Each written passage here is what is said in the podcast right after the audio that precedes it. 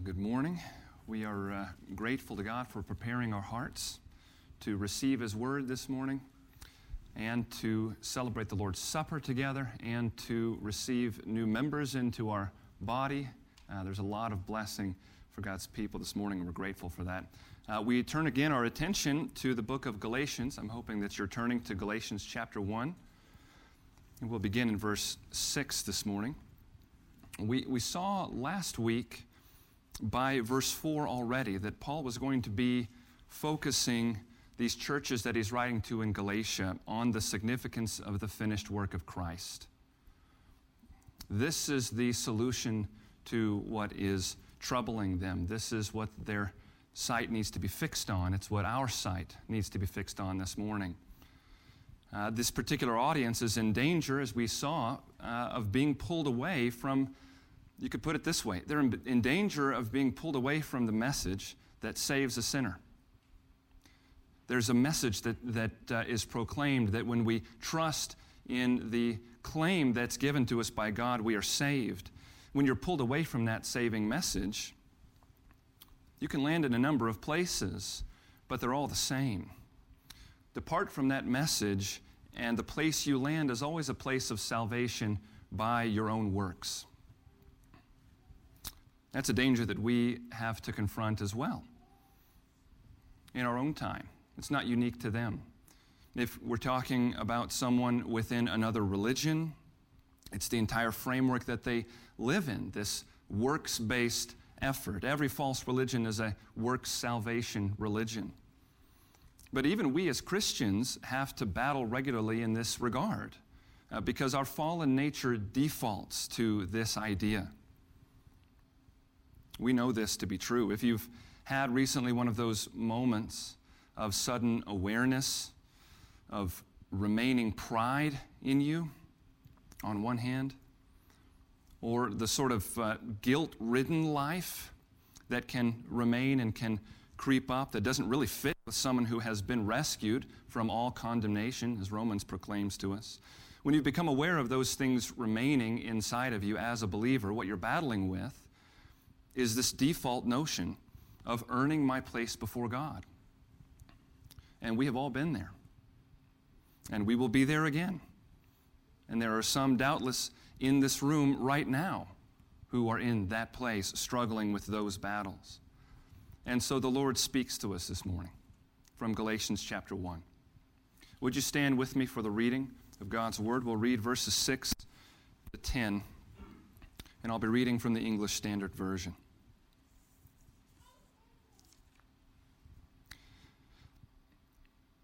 I am astonished that you are so quickly deserting him who called you in the grace of Christ and are turning to a different gospel. Not that there is another one, but there are some who trouble you and want to distort the gospel of Christ. But even if we or an angel from heaven should preach to you a gospel contrary to the one we preached to you, let him be accursed. We have said before, so now I say again if anyone is preaching to you a gospel contrary to the one you received, let him be accursed. For am I now seeking the approval of man or of God? Or am I trying to please man? If I were still trying to please man, I would not be a servant of Christ. This is the word of the Lord. Thanks be to God. Please be seated. Father, we bow our heads once more as we enter your word, asking for your, uh, your enlightenment, your illumination by your Spirit. We ask that you would guard us in our thinking and conform our emotions, our thoughts, every part of us to your word. We do, as Dennis mentioned, we pray for those who can't be here with us right now. We pray for those with us on the live stream who can't be with us bodily, cannot participate in our fellowship. Lord, we pray that you would keep them close to yourself. We pray that you would bring them back to us quickly. Lord, guard us all in these times and in this morning right now. Lord, help us to treasure your word. We pray in Jesus' name. Amen. We're going to look at these four verses, these five verses, uh, both this week and next week. So, this is sort of a part one of looking at these five verses. And what we're going to see is that Paul is going to convey to us three realities about the gospel in what he says here. So we could think about Paul's message this week as really an extended answer to the question what is the gospel? That is such an interesting question to be asked, isn't it? What is the gospel? It's, it's, it's an absolutely foundational question. The gospel is constantly on our minds and on our lips as we gather together, and yet it's the kind of question that you might squirm at if someone asked you to stand right now and give us a, an answer to that question. Would you just be very comfortable standing and answering that? Uh, the, the, reason that we might hesitate or might have a, uh, a, a difficulty is really because it can be difficult to boil down. Uh, and often that's what we try to do is we try to boil it down to the absolute essentials. Uh, how could I answer that question in a single sentence, for example? When we try to do that, we have to pick and choose what we're going to include, and we don't want to leave out anything especially important, and so it can be difficult. But we're not going to try to do that this morning boil it down. What, what, we're going to do is try to expand and refresh our thinking as to what the gospel message is. And remember, this is going to be key to this entire letter of Galatians. Because the whole point here is that they are in danger of leaving the true gospel behind. That's why Paul is astonished. That's why there's such urgency in this letter. He is concerned about what's happening in reference to the true gospel. So, what do we gather from these verses before us this morning as far as the gospel is concerned? And we start in verse 6, really the first half of verse 6. Here's the first thing that we see the gospel is the grace of Christ. Paul writes this I am astonished that you are so quickly deserting him who called you in the grace of Christ. It's one of those statements that we have a few of them in this letter that suggest that Paul probably knew some of these people. At least some of these churches were probably churches he had gone to and had helped found. We know he went to many churches in South Galatia on his first missionary journey. Uh, he, at least in terms of the whole of this area, knows something of the story or the timing of their conversion to Christ. And at this place in the letter, the place where in all the rest of Paul's letters, he breaks into thanksgiving as to how his, his uh, hearers, his readers have received the gospel and shown uh, their fruit. He does that in every other letter of his own, but in this letter, uh, in that place, we have no such giving of thanks. We have instead this statement of astonishment. And here's what seems to have happened with these believers it seems that these people trusted in Christ and they received the gift of the Holy Spirit. Galatians 3, verses 2 to 5, seems to, to uh, bear that out. But that quickly following this, a group of people from the outside showed up into these churches, a group known to history as the Judaizers. Uh, they've come in, and they've come in with some high uh, qualifications uh, and uh, some, some knowledge, and they've begun to confuse these believers. And what Paul is astonished at here is how susceptible they have been so far to this confusion. They've proven to be quite susceptible to the particular pressures and arguments and uh, leadings of this outside group. We'll talk about what false teaching they were bringing into the Galatian churches here in a few minutes when we get to verse 7. But in verse 6, there are a couple of things we need to notice. Do you notice that the gospel is equated by Paul with what he calls the grace of Christ. He's saying to them, You're deserting the true gospel, you're turning to a different gospel. And in deserting the true gospel, what are you deserting? Well, you're deserting him who called you in the grace of Christ. You're deserting him who called you in the grace of Christ. The Galatians have not simply abandoned a theological position have they? They have abandoned a person or are in danger of abandoning a person. I think that's the sense we get through the letter. There, this is a danger that they are walking toward, not one that they've already uh, closed the door on. But they have abandoned or are in danger of abandoning a person. a personal, loving God who has manifested that love by calling them in the grace of Christ. God calls his people effectually by bringing the gospel to them and by working faith in them in response to that gospel. And here, the way it's portrayed is that God calls them in the grace of Christ. Now, if you were here last week, then you've already heard Paul relate this gospel, this good news. It's what the word means, right? Gospel is just the good news that is declared. What is the good news of the grace of Christ? Well, it's what he laid out back in verse 4. How might we be rescued from this evil age? How could that happen? How might we find salvation? And his answer there was Christ gave himself for our sins to deliver us from the present evil age. According to the kind will of the Father and to the glory of God forever. This is what he's told them. But the Galatians are in danger of walking away from that message. And as Paul talks about the alternative to it, that they are entertaining, he makes clear an important truth when it comes to the gospel. This is the second uh, truth that we're taking out of this. In the second half of verse 6 and verse 7. Here's the second one it's that the gospel is propositional truth, and thus it can be distorted.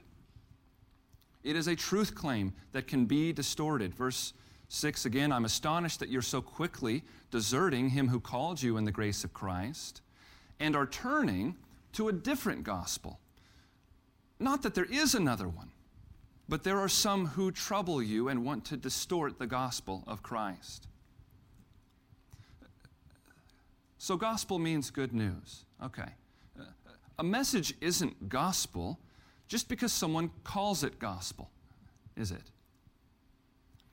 This, these people have come in declaring the true gospel as opposed to this message, this, this twisted message, man pleasing message that Paul brought them. They're bringing the true gospel. But it has some tests it has to pass. It has to actually be good news if it's going to be a gospel. Just because you call it such doesn't make it such. I don't know if you're one who has kept up in recent years with all of the Marvel superhero movies that have come out. It's been a big thing. If you've kept up with them at all, you know the main uh, villain named Thanos. Thanos has a really creepy guy with him all the time. He is a priest of Thanos. And what this guy does is he walks around after there's been a battle and Thanos' enemies have been defeated. What's about to happen is they're about to be wholesale slaughtered. And what this priest does is he walks among the injured before they are all wiped out, and he praises them and congratulates them. Congratulations for the salvation you have just received. Uh, he speaks of the honor that it has been for them to be rescued by this great warrior. And this is his message before his troops come through and wipe them out.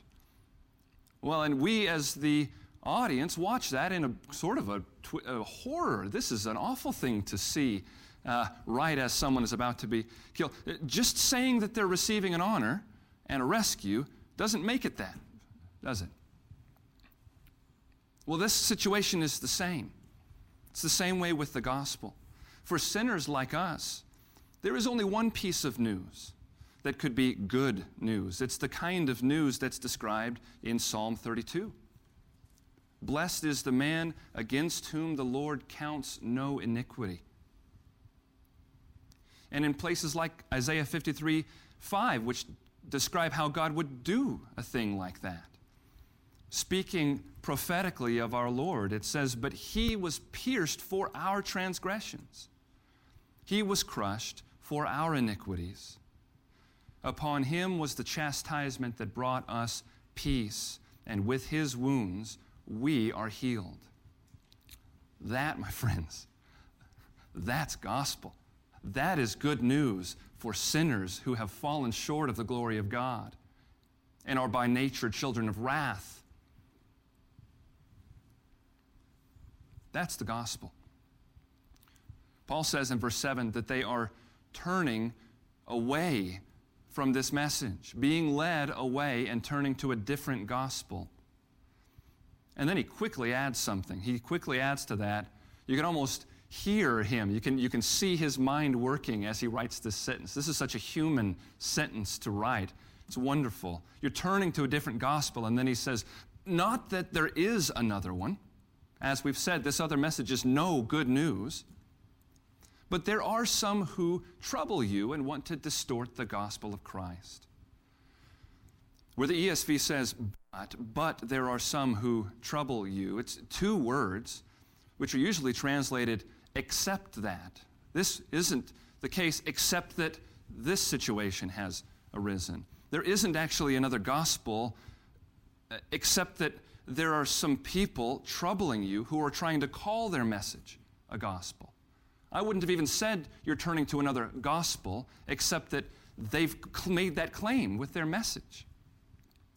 One commentator, F.F. Bruce, puts it very well. He, he says, No one would think of calling this substitute message a gospel, Paul implies, except with the intention of confusing the minds of believers. Gospel, it is not.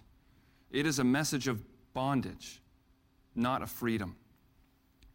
It is a form of, doc- of a doctrine of salvation by law keeping, from which Paul himself had been liberated by the true gospel. And that commentator is exactly right. We can tell from the rest of the letter that what these opponents were claiming was that to be a part of the true people of God, the Galatians needed to accept circumcision and submit to the Old Testament law. He brings up a number of, of, examples in Galatians that bear out just exactly what they are trying to insert here and add to Paul's message. If you're someone who takes notes in your Bible, you might note beside verse 7 a couple of other references from Galatians. You might note chapter 5, verses 2 to 6, and chapter 6, verses 12 and 13. And there are some others as well, as we'll see, but those are very clear. Uh, it's, it's, it's obvious by his references to both of these things, not just to circumcision, but to uh, keeping the whole law, as he'll say in Galatians 5 3. That the confusion that's coming in has to do with covenant. It's a confusion concerning covenant relationship with God. Here's what they're being pressured to do they're being pressured to return to old covenant realities and lifestyles for salvation. We began to talk last week about the old and new theme that Paul is going to make very, very significant in this letter. And this is the reason why. They're trying to bring in provisions of the Old Covenant and make them essentials for salvation for these Christians. And look at verse 7. What is that to do that? Can you see from verse 7 that it is, number one, trouble? And it is, number two, a distortion of the gospel. I want us to think for a few minutes about why that would be. Why is it a distortion of the gospel? To bring in, they're not bringing in pagan practices, they're bringing in commands from the old covenant into their uh, worship, into their approach to their relationship with God. Why would that be a distortion? After all, who is it that gave those old covenant commands and practices? Well, it was God, wasn't it? God gave them those commands and those practices. So, why would it be a distortion of the message of the good news of the grace of Christ? And we can understand that answer, uh, the answer to that, when we remember one very clear and simple reality, and it's that the old covenant was temporary by design and by its very nature. It was serving a temporary purpose. This is something we'll look at much more closely when we come to chapters 3 and 4. But I want us to think a minute about consequences. What happens in other contexts in our life when we take something that was designed to be temporary and we make it permanent? Good things come out of a situation like that? Some kids in this room have braces in their mouth. What happens if their teeth straighten to the right place and then we just leave those braces on for the rest of their life? Health increases in that situation? No. Teeth get scarred, and probably a host of other things. Uh, what about a cast on a leg? You break your leg, set the break, put it in a cast, and then never take the cast off ever again. Does that promote health in the life of that individual? You see how when a temporary thing becomes permanent, not only does it stop helping, but it actually starts to work against health in general, against the very intention that it was seeking to serve. We could go even further, though, in this situation that we're considering in Galatians. Because the problem is not just one of health. We also now are in danger of coming into the realm of insult.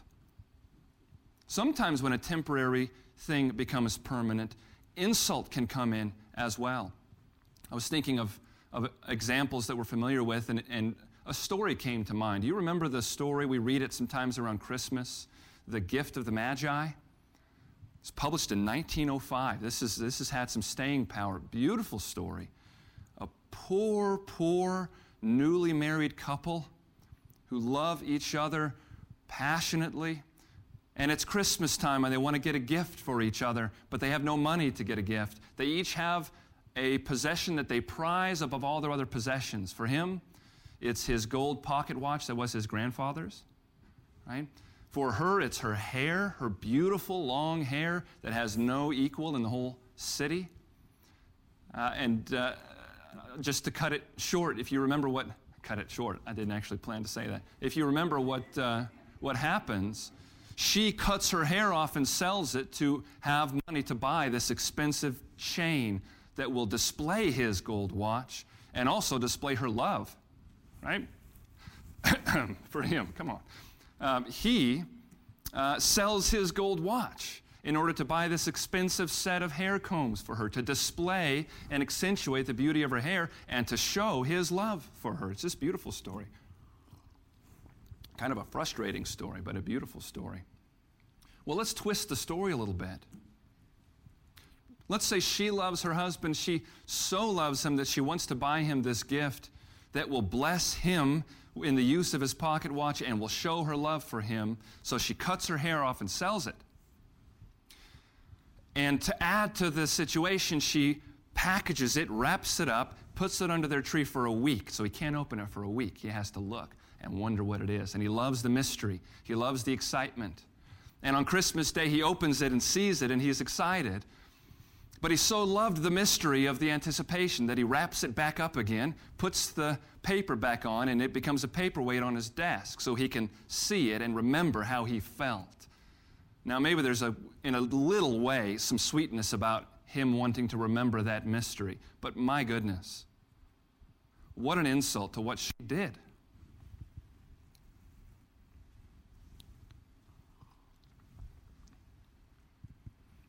What an insult to the cost that it required of her to get this object for him to display and to be a blessing to him and also to show her love. No one sees her love now. That thing is wrapped up on the desk.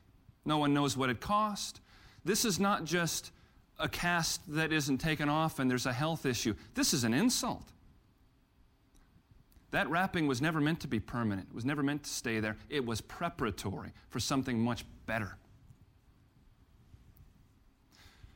This is the sort of thing that Hebrews 10:29 speaks about in reference to coming back to old covenant realities in our relationship with God. It calls it an insult to the spirit of grace.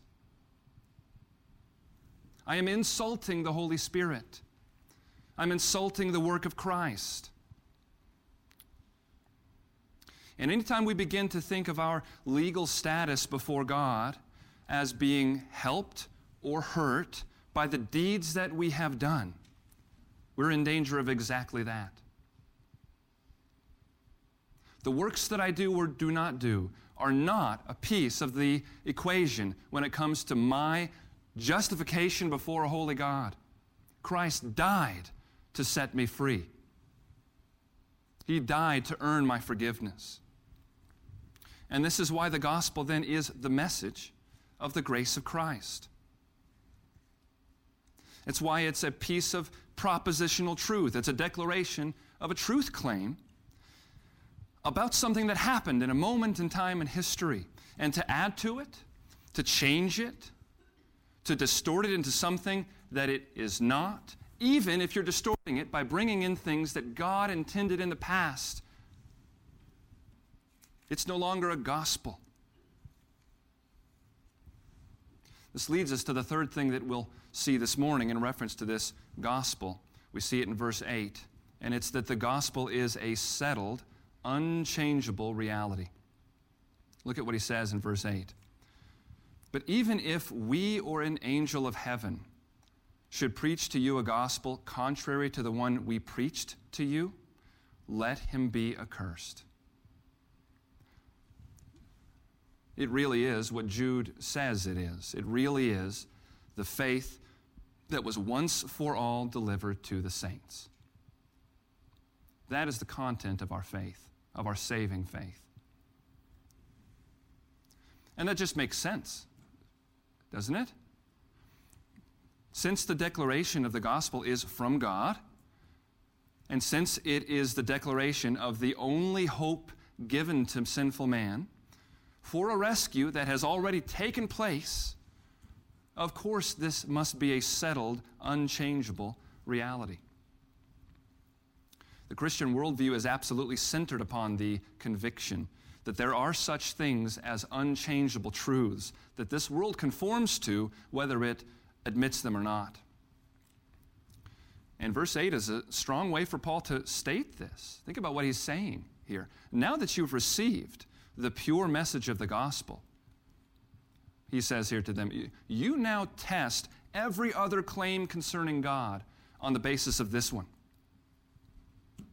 And it doesn't matter who the messenger is. It doesn't matter if it's me who brought the saving gospel to you in the first place. Coming back now and saying, I have some updates, there's been some developments.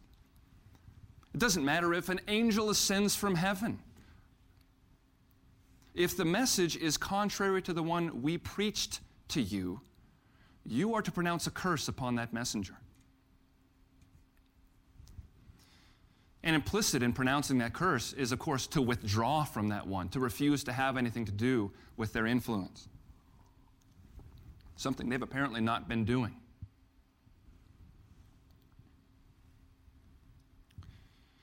This is because the good news of salvation through faith in Christ alone, by His finished work and not by your own work, this is a settled, unchangeable reality. That's why He can say such strong words in verse 8. Now, next week, we're going to see Paul double down on this idea in verse 9 in some important ways. But we stop here in the passage this morning, and even before we bring in verses 9 and 10, there are some important applications of what we have seen. And I want to close by mentioning two of these. Number one, Paul is displaying something that pushes hard against the spirit of the age that we live in. It's called exclusivism. The notion of the, the, uh, the rescue for sinful men being an exclusive path, exclusive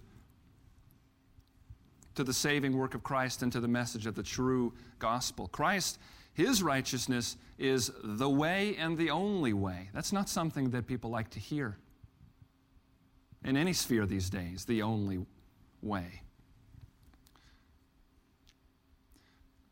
My friends, let this be a reminder to us this morning. We must have the courage.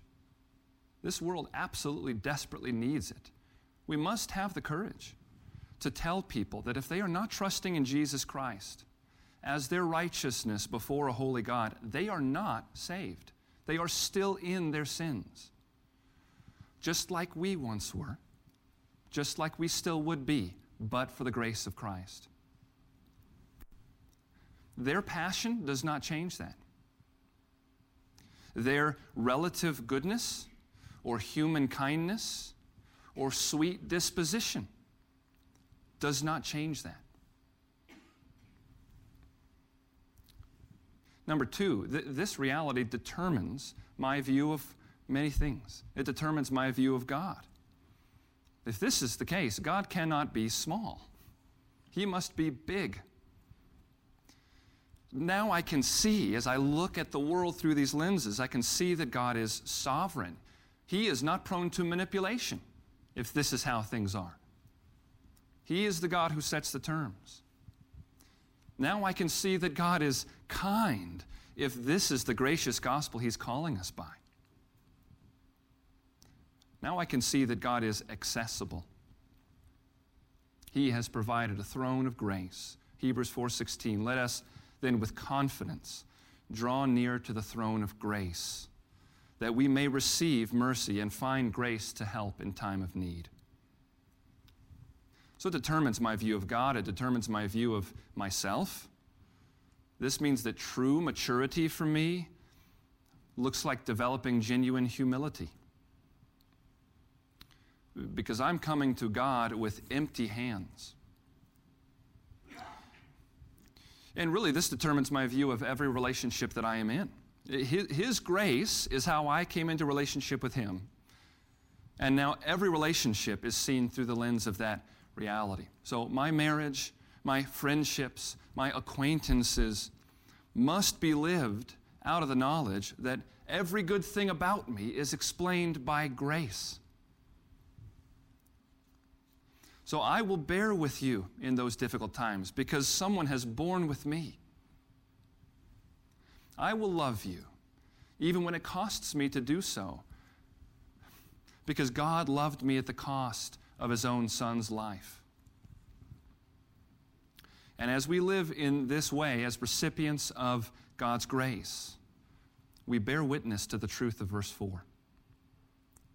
Christ really has and is and will continue his work of delivering us from the present evil age. Let's pray together. Father, we are, we are humbled every time we come before your word through your Spirit. I pray, Lord, that your Spirit would be mightily at work in us now, applying your word to us. And God, we simply thank you for it. We thank you for the food of your word. Help us, Lord, to be a church that is settled in our convictions concerning the gospel and that is settled in our conviction to be a body that lives out the gospel. Lord, protect us from a day ever coming where this church would lose its mantle, where this church would depart from the simple, humble trust in the finished work of Christ. We ask these things in Jesus' name. Amen.